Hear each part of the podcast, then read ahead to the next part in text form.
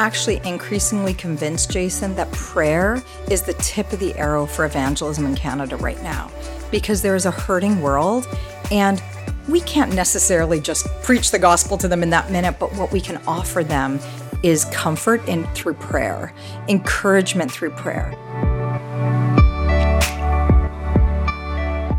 Well, hello and welcome back to another episode of the Canadian Church Leaders Podcast. My name is Jason Ballard, and today our interview is with Shaila Visser, the National Director of Alpha Canada. And this conversation was extra meaningful for me because Shaila has been a mentor in my life. In fact, she hired me and we worked together at Alpha for a number of years. We worked on the Alpha Youth series together, the Alpha Film series, and many other projects. And I'm excited for people to be able to listen in on our own journey of leading across different generations, collaborating on stressful projects, and what it can look like to lead change together in an organization like Alpha. And she shared a lot of really meaningful things. She shared about the process of stepping into her role at Alpha Canada and the critical moment in Alpha Canada's story. She also talked about her personal spiritual growth in this last season, how God's been growing her a new boldness to share her faith and live on mission in God's kingdom. We touched on themes like casting vision for your teams coming out of lockdown, how we can provide coverage for younger leaders in our organizations as they learn and grow, and how to do change management well in our October newsletter for CCLN earlier this month, we talked about that exact topic, leading change. And so if you're not subscribed yet already, we do this monthly e newsletter with the best articles, podcasts, resources, and tools that we can pull together as a team to support you as a pastor and give voice to conversations happening across our country. And so if you want to see this month content, you can go to our blog section of ccln.ca, and there you'll see a way to subscribe to receive next month's newsletter right to your inbox. And today's conversation is part of a four part series we're doing as we explore a new research report called The Connected Generation. The study was commissioned by World Vision and led by the team at Barna. The study engaged Canadians aged 18 to 35, and the study was done in 2019 and then again with a different sample in 2021, which is really cool to be able to compare the responses in 2019 pre pandemic to 2021 in the midst of the pandemic. And the themes they looked at are things like mental health, church engagement, and views on the world around them. And the way my mind works when I'm reading data like this Connected Gen report is to read it through the lens of an opportunity for the church to live into its calling and identity. Like, for example, here are a few insights that stood out to me from the report. One noted that only 31% of those surveyed felt that someone believed in them, and only 35% of those surveyed expressed a sense of being deeply cared for by those around them. And so, in a world where a younger generation is articulating a struggle to find places where they are believed in and cared for, this is an opportunity for the church to be that place where people from another generation come alongside, care for, and invest and deploy young leaders. Interesting, the report also looked at themes of leadership, and only 5% of those surveyed in 2021 saw themselves as leaders in their church or faith community. So that raises the question what might it look like for us to be raising up leaders in the next generation and investing in them, trusting them, giving them places to learn and grow with the coverage and care of older leaders? And Shaila had some really helpful insights on how she's done this at Alpha Canada, and hopefully they'll inspire you as you think about that. Hey, and the last thing I want to say before we transition into the conversation is at around the 35 to 40 minute mark, you hear Shaila begin to tell a story about hearing uh, a neighbor screaming. It's pretty intense. And she goes on to talk about this interaction. And the story involves details of self harm that may be challenging for some to hear. And so if you want to skip over that part, feel free to jump ahead about five minutes at that point in the podcast. With all of that said, let's jump into our conversation with Shaila Visser. Well, Shaila, this is an absolute delight to have this conversation with you today. You doing okay? Yeah, I'm doing great. Jay, I just love being with you. I feel like when we're together, there's always going to be an interesting conversation. We know each other so well, but there's yes. always things to learn from one another. It's it's I, I think we should set the context a little bit. I mean, the reason why this is so we're on Zoom right now looking across from each other, but like you and I have banked it would be an understatement. Hundreds of hours in the room doing strategy because we worked together for almost 10 years at alpha. We're still working together uh, in a different way around themes of alpha serving the church in canada. I think we're committed to being collaborators around the mission of building the church in canada for a long long time. Uh, but i thought it'd be fun to kind of start by talking a little bit about um, alpha canada. When you jumped in on board the state of the organization how, when i came in on board on board and then some of the projects we worked on together and some of the stuff you're working on now. And I think we can take our time because I know for a lot of people that listen, they've been impacted by some of the projects that we've collaborated on, the youth series or the Alpha Film series, or if they're in Alberta, they, the the provincial campaign, or you know the Bear Grylls campaign, and people thought about. But all this stuff kind of came out of um, a real shift in the organization that goes back to. Why don't you take us? When did you get hired as the national director of Alpha in Canada? That happened in 2010, and I remember thinking um, there is so much potential in this organization. And, and most organizations, businesses, they go through life cycles. And Alpha's life cycle was at a place where it needed someone to come in with a fresh vision for what was possible. And I hope that I'm always a possibility thinker and trying to see and have imagination for what's possible in our nation. And I thought, gosh, there's more that mm. we can do with Alpha. And so I just started praying and dreaming and asking God to bring the right people and the right ideas across my path so that we could just go for it and serve the church. I, that's what you and I have in common. We love the local church and we wanted to set up Alpha again in the minds and hearts of church leaders that we're here to serve you. Whatever we can do to make evangelism easier and put it in your hands as a tool, we want to go for it. And I felt like mm. that was the heart posture that I had is how can we make more of this and how can we impact more people? And then I started praying for the right people because I honestly knew I don't know how to get this done, but there are people out there that do. And, and God, please bring them across my path so we can figure this out together. And that's when you came along and it was so good. Hey, Shaila, before you, you know, bring me into all of this, I do want to pause a little bit longer on just the nature of that moment you came into an organization because for whatever it's worth like it's important for people to know that alpha had a strong movement. Would it be in the 90s would you say that it kind of had its first big wave in canada? Yeah the early 90s or the mid 90s through the late 90s until about 2004 2005 i became the national director in 2010 yeah so there's just a season of like alpha was still being used. Like i think it was fruitful across the country. Um, but there's a, there's things like and again I, I hesitate to to say some of these things because we know that the power is not in a brand, the power is not in contemporary media. But there's a sense by which it felt like some of the the the media, the language was lagging behind, and churches were asking for some resources that were more contemporary, perhaps. But maybe there's more going on. I just want to get a little more insight from you on like what does it mean to step into an organization at that moment where it's like, hey, there's tons of raw potential in here. There's a rich legacy of partners, but then also that legacy can sometimes be an obstacle for change. Like that's what I'm getting at is like you've got this incredible legacy and but you made a decision. I'm going to go all in because you see this. Talk about that that change management journey. Talk about the potential you saw because I just think there's a lot of leaders that are probably in a similar spot, whether they've inherited a church or a Christian organization or a ministry that they're trying to think, hey, it's had its success in the past, but now I'm responsible for bringing it the future. That comes with tons of opportunities and challenges.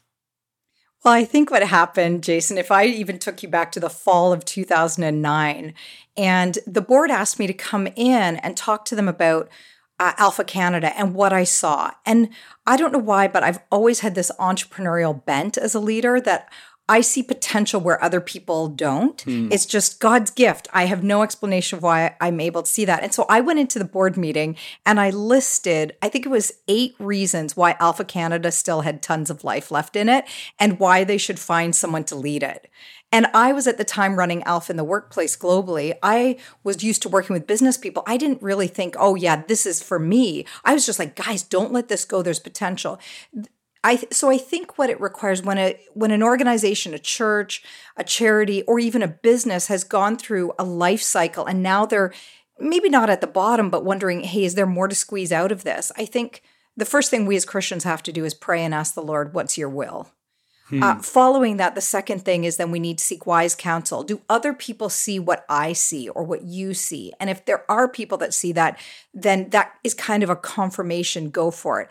The third thing is do I actually have a conviction that this should exist in the world? Hmm. That this type of evangelism should be fruitful and multiplying in Canada? And Jason, because I'd seen the fruitfulness of it, I was like, what's changed? The culture hasn't changed where I think Alpha could work. The course itself needs a bit updating, but it's not actually not working anymore. And so I just saw potential and I just had to go for it. God and I mm. wrestled it out, but I had to go for it because I thought, I think this could be very fruitful in our nation. There's no reason it shouldn't be. And let's figure out a way to update it so that churches could use it and find it really fruitful in their community. So I think it's that entrepreneurial opportunity that I saw coupled with God's clarity and other people around me that my conviction wasn't just my own insight, but was Holy Spirit and the community of believers around me. Hmm. I joined the team a little bit after you took leadership, and I was a very young leader, and there's lots we can talk about that. But I definitely came in thinking, let's just blow the whole thing up. Like, take this down, change this. I remember how many meetings I had with you. You're like, hey, hey, hey, hey, hey, hey, slow down, slow down.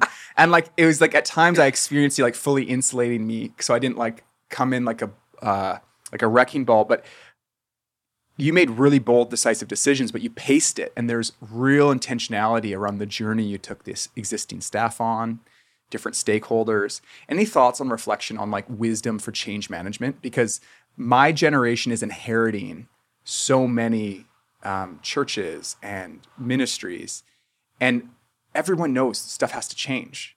But then it's like the wisdom to know which stuff changes in which way. Like that idea of change management was a term i never heard of. All i know is let's change things. And then it's like yes identify that something has to be changed but then the process by which that change happened that's been the last decade of learning and a lot of that came from you. Talk about change management for a little bit well, I would say, you know, I don't have a business background, but what I do have is a vision for what's possible. But I know that actually, when you're at this stage of thinking, I see what's p- the potential ahead of me.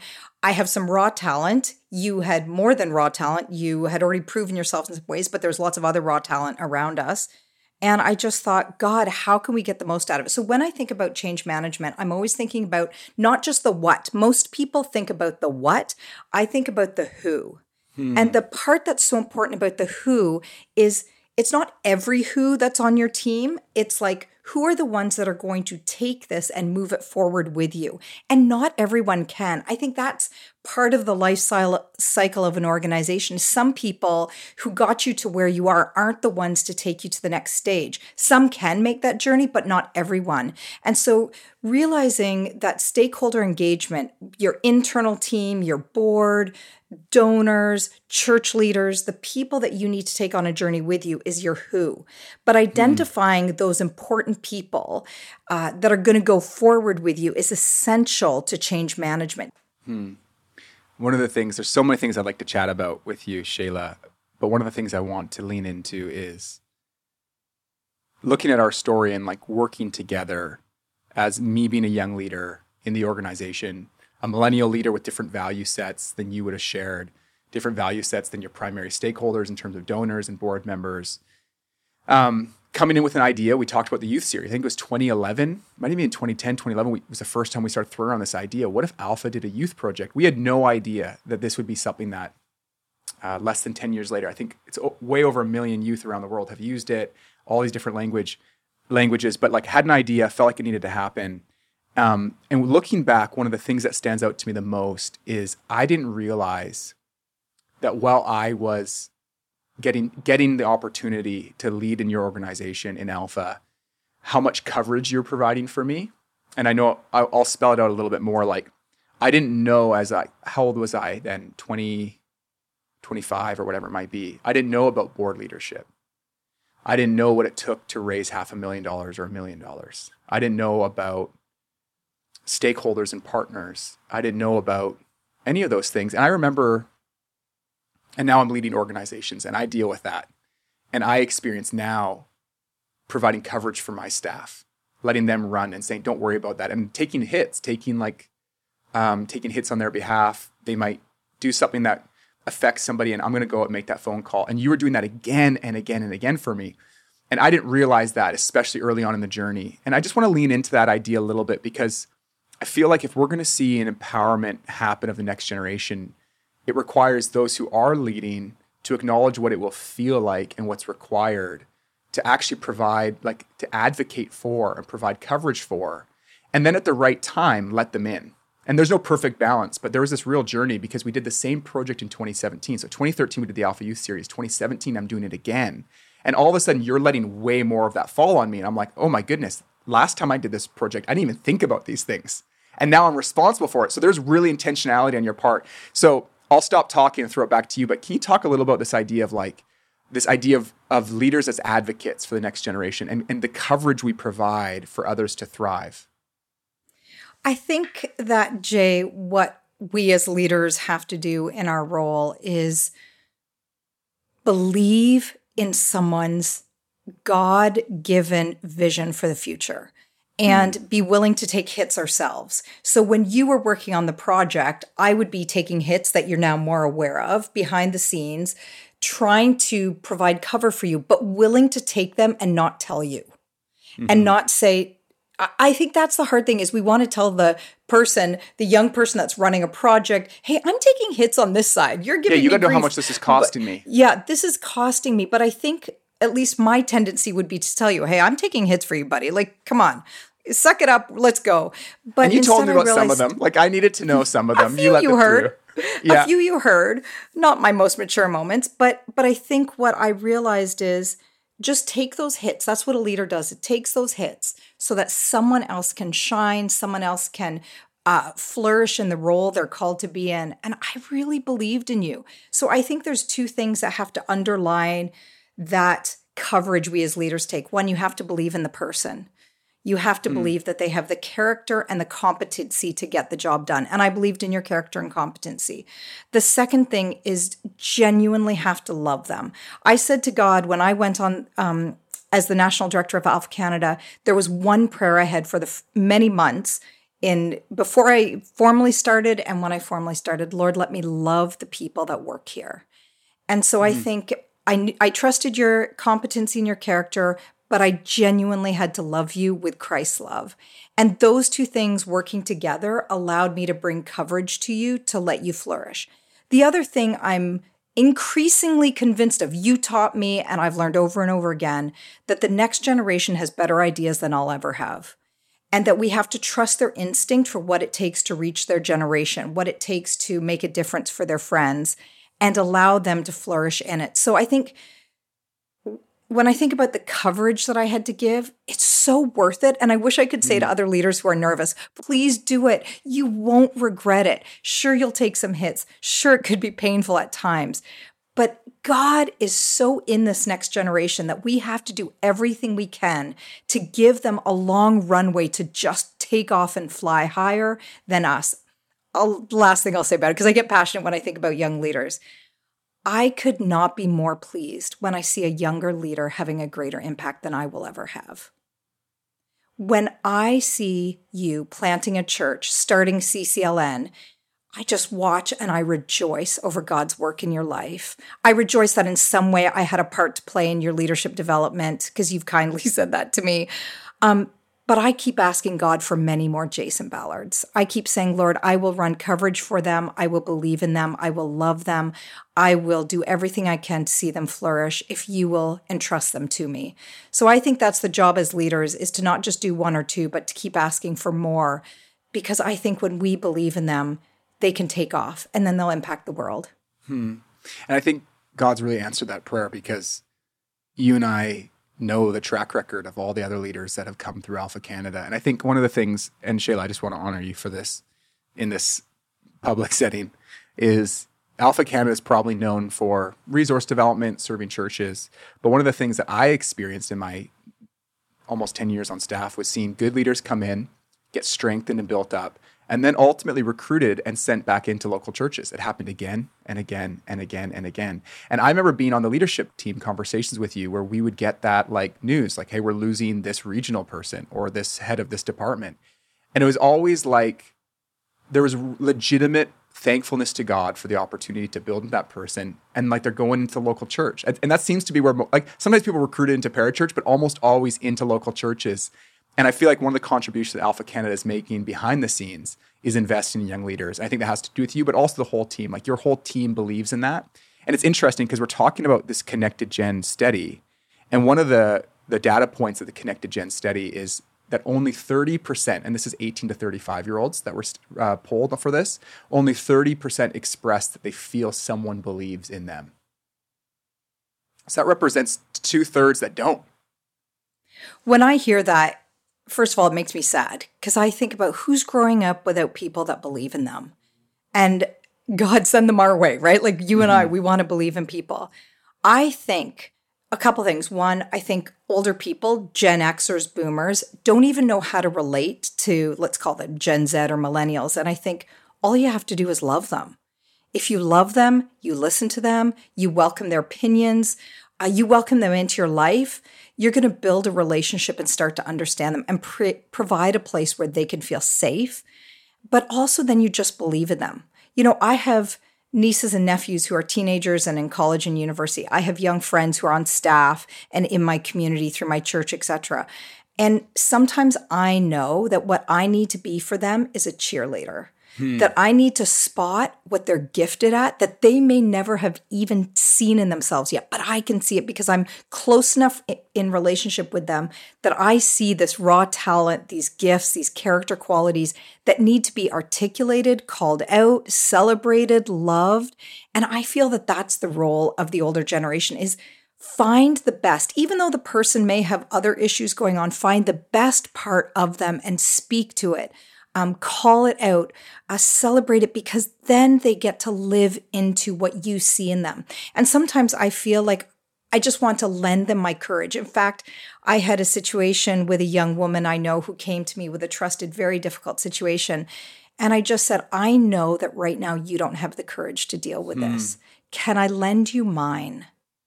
Because I believe that you're strong enough to deal with this. I believe that God is with you. I believe you will come out the other side um, more focused on Jesus and more sure of who you are as a woman. Um, but for now, just borrow my courage, borrow Ryan, my husband's courage, because we believe in you and we will stand with you. And, you know, I really think that was a turning point for her. And mm. I know I received that when I was a young teenager in my own tumultuous life, thinking, what on earth am I doing? And there was one couple in my church who made me feel like I walked on water. They could call out what they saw in me. And because of that, I lived up to it. And so I just feel my job is wherever I see um, beauty and character and competency to call it out and celebrate it in other people because then like i did many years ago they live into it so in this mm. connected generation study when it talks about um, how they want to they're they're lonely they need places of connection i'm like we can offer that church mm. let's do it so that they can flourish and be all god's called them to be hmm. i had this great memory um, this week, and I'm reminded it again. I haven't thought it for a long time. Before I was really serious about my faith, like my faith came alive when I was about 15 or 16. I played like drums in my little church. There was like 200 people in my church, and so 13 years old with long hair.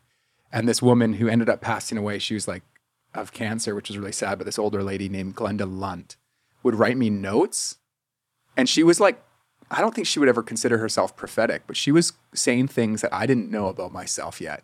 And I was just, a, she would just see me drum and then maybe sing along and she would talk about how she was impacted. She saw leadership potential in me and these things. And she wasn't a youth leader. She wasn't an elder. She was just an, a woman at the church. And, you know, I had no idea how to express that, reciprocate that gratitude at the time. But as I look back, it made such a difference in my life. And um, just so grateful to not to feel like not in that 30%, you know, or in the 60%. I'm of the 30% that said I feel like at each stage in my life, and whether it was Glenda Lunt or Darian Kovacs or Ben Woodman or Bill Ballard or Shaila Visser, feeling like there was an advocate, a champion that saw something in me. And um, I agree with you wholeheartedly that this is like an opportunity for the church.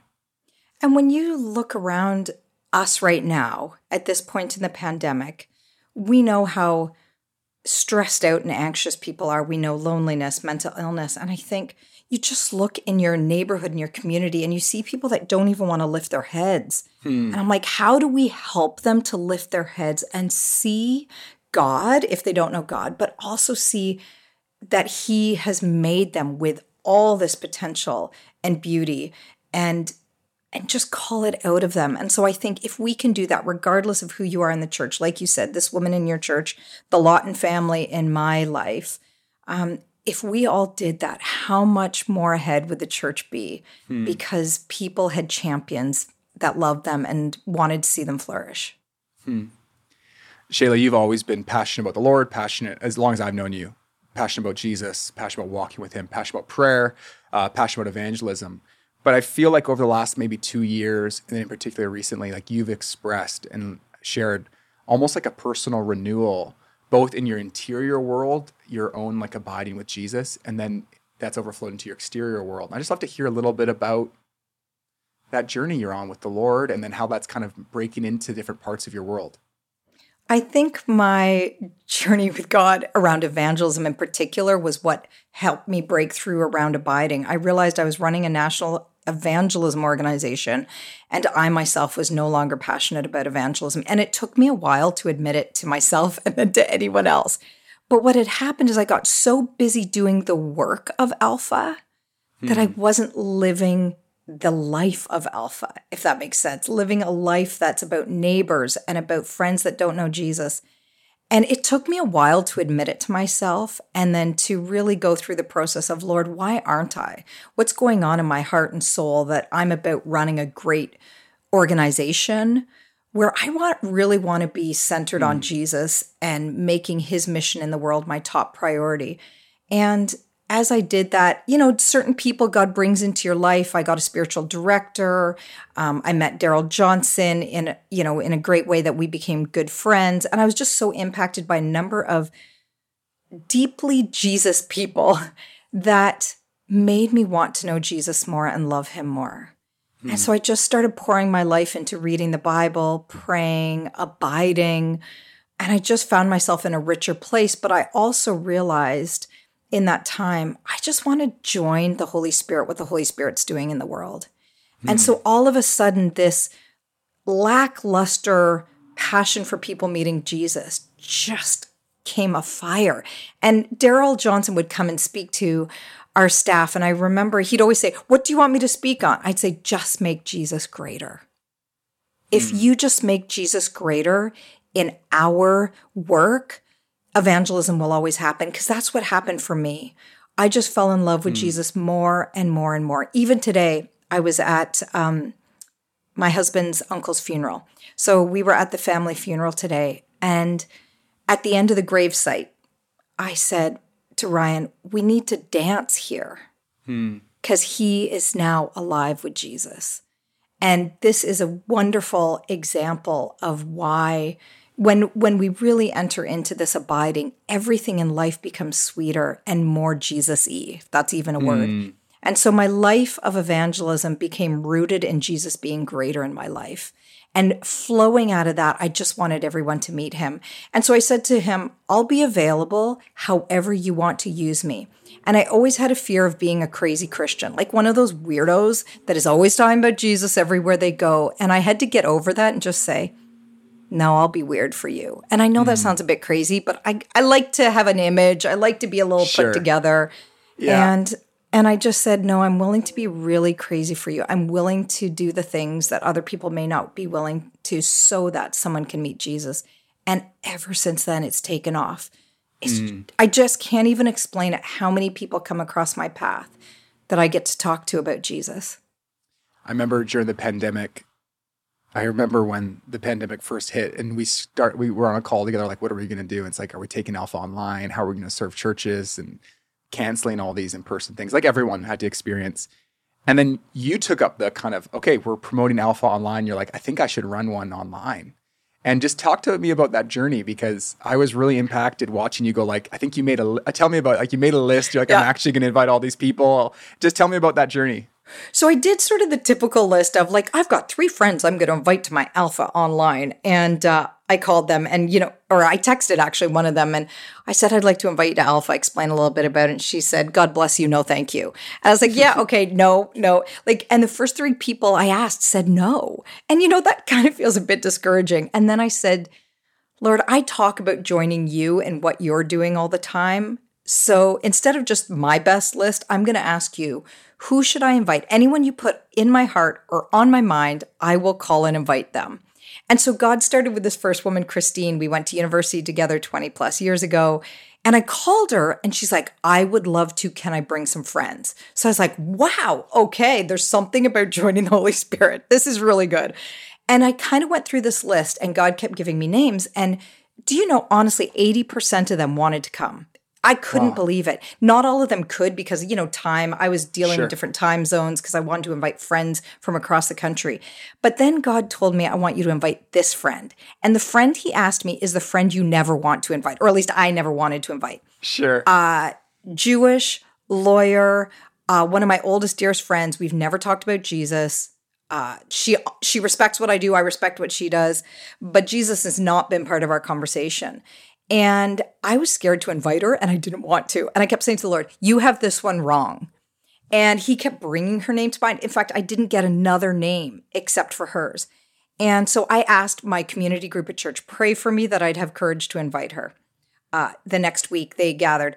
Tell me that you've invited her. No, still haven't worked up the courage. Okay, we're going to pray again. You've got to invite her. Alpha starts Tuesday. Our community group was Sunday. I was like, I don't know how I'm going to invite this woman. And I mean, she's a really close friend. And then on the Monday, she texted me about something out of the blue. I said, Fine, Lord, I got the hint. And I texted her the worst invitation you've ever heard to Alpha. It was basically like, I know we've been friends for 20 years. We've never talked about Jesus. You know, I run Alpha. I want to invite you to come. I know you're busy. It's COVID. You're a managing director at a, law firm, a managing partner at a law firm. You don't have time for th-. like basically all the reasons I thought she'd said no, I wrote in the text. And she texted back and said, I can't believe after 20 plus years of friendship, you're scared of me. Of course, I'd love to come and check it out. And she came. Wow. And it was just such a great example to me about even me who runs Alpha Canada, who lives for this, that I have my own fears and insecurities mm. that I have to say to God, please forgive me. I will be faithful. And so he just keeps showing me, Shaila, be faithful. I'm at work all around you. Trust me. Walk mm. with me. All open doors. And he does every time. Some stories you and I have swapped that I love swapping stories about is when you're in situations, whether it's neighbors or someone you run into and you're kind of like, I don't know how to help in this moment. Maybe I can pray for them. And I think there's been a few times we've swapped stories about that. Um, I'm thinking of one of a while ago, a neighbor that ended up in your home praying for them and recently entering in. I don't know if you want to share one of those stories, but I just think it's this powerful picture of like the way prayer ministry, which is a big part of Alpha, can actually break into the day to day life. I'm actually increasingly convinced, Jason, that prayer is the tip of the arrow for evangelism in Canada right now because there is a hurting world and we can't necessarily just preach the gospel to them in that minute, but what we can offer them is comfort in through mm. prayer, encouragement through prayer. And so I've had a couple situations. We had a painter in our house who told me about a sad story. And I just said to him, You know, Victor, I don't have anything to offer you. I can't help you in this situation, but I could pray. Would you be open to prayer? And he said, okay. And I said, have you ever been prayed for? He said, no. I said, well, this is what I'd like to do. I'd just like to lay my hand on you and pray for you. And and he he actually came towards me. I didn't have to walk towards him. He came a few steps closer so I could lay my hands on him and pray for him. And he cried. Hmm. And he took a moment, went outside and and said, I just need to collect myself for a minute. I've never experienced anything like that. Hmm. Five days later, Ryan and I on a Saturday morning heard screaming in our neighborhood. A young woman having, you know, a mental breakdown, um, childhood trauma, very difficult things. And so Ryan's a police officer, so I always feel safer running into difficult situations if he's beside me. And Jay, I just feel like in that moment, I experienced the presence of the Trinity like I haven't experienced before. I, I can't explain it other than say that because we came to the back door and there was blood everywhere because she'd been cutting herself. It was on her mother's shirt, who was trying to calm her down and was having no success, and it was on her. And I, we waited for a couple minutes while Ryan asked some very good, you know, he's a professional, he knows how to ask good questions. And then I said, Can I touch her? I just knew God wanted me to touch her. Mm. And I finally, Ryan said, Yep, it's safe. And I went and I sat with her, and Ryan took the mom into a different part of the backyard. And I just said, May I hold your hand? And she said, Yes. And I held her hand and said, Tell me your story. And so she told me through tears. And I then said, May I clean up the blood that was all over mm. her, her face? And I got some things to clean up. And I just kept holding her hand as I wiped her clean. And I felt like I was the hands and feet of Jesus. Mm. And I just can't explain it any other way than to say God was so alive in me as I loved her. And then I asked her, Can I pray for you? Do you have a spiritual background? And she said, Well, I'm Buddhist. And lots of 30 year old Caucasians in Vancouver are Buddhists. In Vancouver, and, yeah. yeah. And um, I just said, I'm a Jesus follower. I call mm. myself a Christian. Um, I know God loves you. Would would you be open to me praying for you? And she said, I'd love that. And I just got to lay my hands on her. And I didn't in that moment tell her all about Jesus, but what I knew is she'd had a taste of the kingdom of God in that mm. moment. And that she would know wherever she is in life that there was something good in that moment. She tasted goodness, and it wasn't me. It was the Holy Spirit tangibly entering into our midst. I I left that, you know, giving her my cell phone number. You know, we were there for quite some time. The mother came by a few days later to bring flowers and say thank you. And she asked me, Are you professionally trained in mental um, health? And I said, No. She's like, Oh, have you taken a course on it? I said, No, never. She said, How did you know what to do? And I said to the mom, you know, I'm a Christian and I believe God loves you and loves your daughter. And I just prayed and said, God, how can I be most helpful? And I believe He told me what to do. And she said, I mm. believe you. And wow. you know, I just think we have to continue to love people in Jesus' name and offer them Jesus. What else do we have to offer them other mm. than the love of Christ? Mm. Thanks so much for sharing those stories. Um, it's just so encouraging. And I think every pastor listening or church leader listening is longing to not tell like 10 year old stories or 15 year old stories from when, you know, for me, it's like stories from high school, which are fun to talk about, but it's like, I'm asking God, like, and again, it's not for stories to share, but you get the idea, like, God, I want, I want to be living it day in, day out. And so that I'm not like living in some past days. And I know if that's a prayer for anyone listening, you know, my prayer for you and for me is like, Lord, do it in our lives. Like, give us opportunities to see our neighbors and give us the courage to pray and be present. And yeah, and I think it's an opportunity in this world that we as Christians have an opportunity to run towards people's pain hmm. and offer love. And when she told me her very tragic story, even without many details, I said, I believe you. And her, hmm. from looking down, her, she just looked at me and said, you're the first person in my whole life who has said that to me. Wow. And so I think we have this wonderful moment of a hurting world to offer the love of Christ hmm. in very practical ways, but also supernatural ways. We can't miss the prayer moment because it's some there's some sort of inbreaking of the supernatural that ha- happens when we offer to pray for people. Hmm. So I, I, I love, love joining God in what He's doing couple weeks ago, you and I got to host uh, a Life Shared Summit, which Alpha, and then a ton of amazing partner organizations from across Canada, over 20 organizations. And the purpose of the Life Shared Summit was actually to share, primarily to share uh, some data from a report that you commissioned with Flourishing Congregations uh, about the state of evangelism in Canada, the church's perspective, what's happening. And I'd just love for you to share a little bit about um, the why behind the report and then some of what you learned, because it's really interesting stuff. Well, there's a number of reasons we did it. Similar to, you know, World Vision doing connected generations. We did uh, Barna research on Gen Z earlier in the year, and now we've done this research with the flourishing congregations. Is we feel that to steward uh, Alpha Canada, we want to be data informed and spirit led. So part of this was our homework on our back end to say what's happening in our country. But the second thing is that I really wanted to understand how church leaders across Canada saw evangelism, whether it was a priority, because I feel like there's a coming tsunami of opportunity for the mm. church. Some of it is going to feel painful and weighty. It's not going to be easy, but some of it is actually a harvest like we've never seen. I have a deep conviction that in the next few years, we're going to see an onslaught of people coming to faith, and we have to be ready. And I wondered, is the church ready? What can we do to serve the church to be ready for what may be coming? Because the world is really hurting. And I think they're asking very deep questions. And as they do so, will the Christian church be there to meet them? uh, or we'll be will be internally focused because we probably will have shrank. We will have experienced some level of persecution, and will we still, in those moments of our own pain in the church, be able to see externally? And so mm-hmm. we hmm. wanted to know what was the state of evangelism in Canada. And so we asked 2,701 church leaders in all different positions within churches, filled it out. And it gave us some really helpful insight into what the church thinks about evangelism in this time.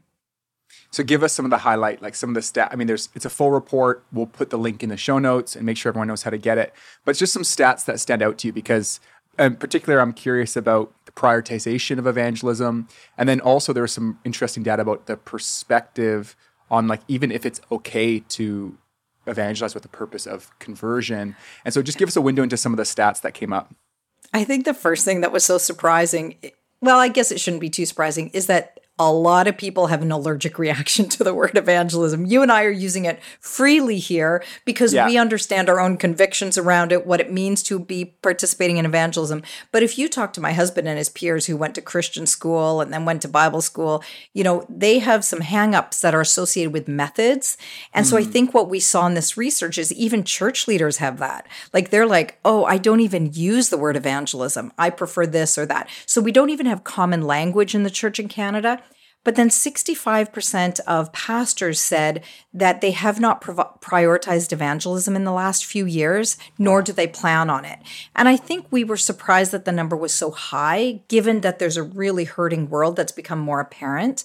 So that was one. I think a second one that was a bit surprising is that youth pastors and children's pastors, 46 and 48% of these pastors think it's wrong to help someone convert to Christianity, for someone to put their faith in Jesus, um, mm. to leave another religion to become a Christian. And I thought that's really interesting. Are and so the underlying questions are: Is that a response to the word evangelism?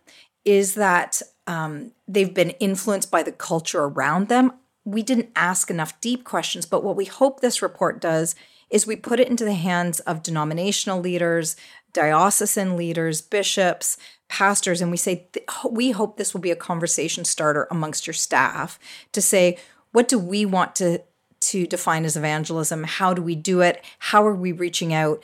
And what is the role of a church, children's and youth pastor? Is it to disciple the people that are in your church? Or does discipleship include evangelism? Hmm. And it includes like a faith muscle that is always utilized when you're out sharing your faith, regardless of your age. And I think probably children and uh, young adults and youth are probably way better at than we are. Um, and we need to equip them and help them. So I, I, feel like this report is giving us some research that hopefully will spur com- conversations in the church. Yeah, it's really compelling. And again, we'll make sure that people can find that whole report. Um, I just have one last question, and then anything else you want to share, you can we can make time for. But I just one thought I had is there's a sense by which things are opening up, and that's you know as much as we talked about there's token words like pivot or whatever. Now it's reopening, opening up, and it's like we're in this long tail. Like this isn't going anywhere. This season we're in of like some like hybrid, online, in person, all these different things. Like we live in this new world, but you're doing something unique, or sorry, not unique. You're doing something very common. It's not unique at all. Is you're regrouping your staff. Mm-hmm. Like there's a sense by which okay, there has been like a staff have kind of uh, gone online or separated, or there's been responding to needs organizationally around COVID. And now it's like, hey, we're in this new reality and we need to regroup around a shared vision. I just want to, because you're just a leader I really admire and look up to. I want to know how are you actively thinking about how to regroup and then point your staff for a vision into the future in this still turbulent, uncertain time? I think when we have our North Star on Jesus, Jason, every time, like if if we can help the staff at Alpha Canada have their north star as Jesus, the rest will will be okay. Like we can do the kind of HR things we need to do. We can take care of people's mental well-being. We can make sure the vision is clear.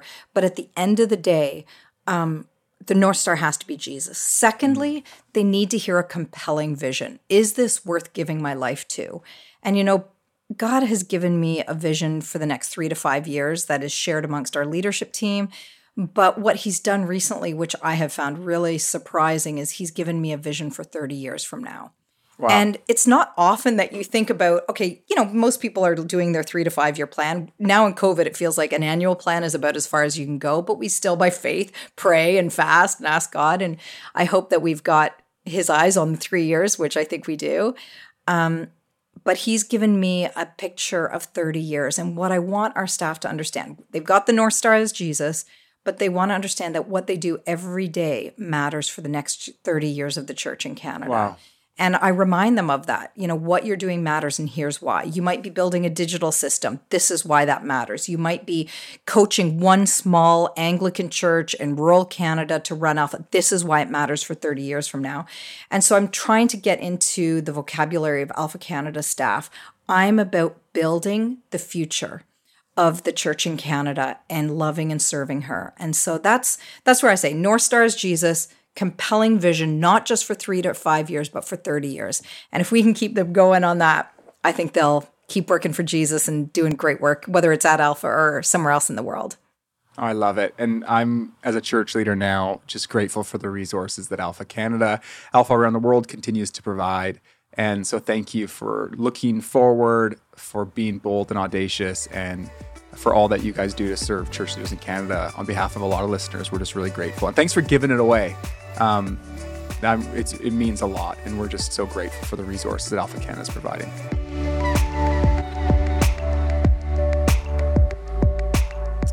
Well, huge thank you to Shaila for the time invested to be with us today. I love that conversation. And I hope you've benefited from the insights that we've been able to share from the Connected Generation report. You can access the whole report to read the data we shared and a ton more. The link for a free download can be found in the show notes to this episode. Next week on this podcast, we have Francis Chan. And many of you will know him from his books like Crazy Love, Letters to the Church, and he recently released a new book called Until Unity. And every time I hear from Francis, whether it's on a podcast or a sermon or a conversation like this, I am challenged to the core to keep Jesus at the center of my life and ministry. And I know that you'll probably experience something similar when you listen into this conversation. Hey, lastly, the work of the Canadian Church Leaders Network is fueled by financial partners who share conviction that investing in the heart of pastors is one of the best ways we can see transformation in Canada. People from across Canada and around the world who desire to see a vibrant, courageous, and multiplying church in Canada have come alongside to make this work possible. And we're full of hope and want to serve and support pastors in the work they do. So, this podcast, our church leaders incubator, we launched this last fall, events, gathering, resources, all of that is funded by the generosity of people like you. So, if you want to be part of this work, we'd love for you to join us and become a regular partner. You can head over to ccln.ca slash partner to learn more, and you can reach us with any questions at contact at ccln.ca. That's all for today, and we'll see you very soon.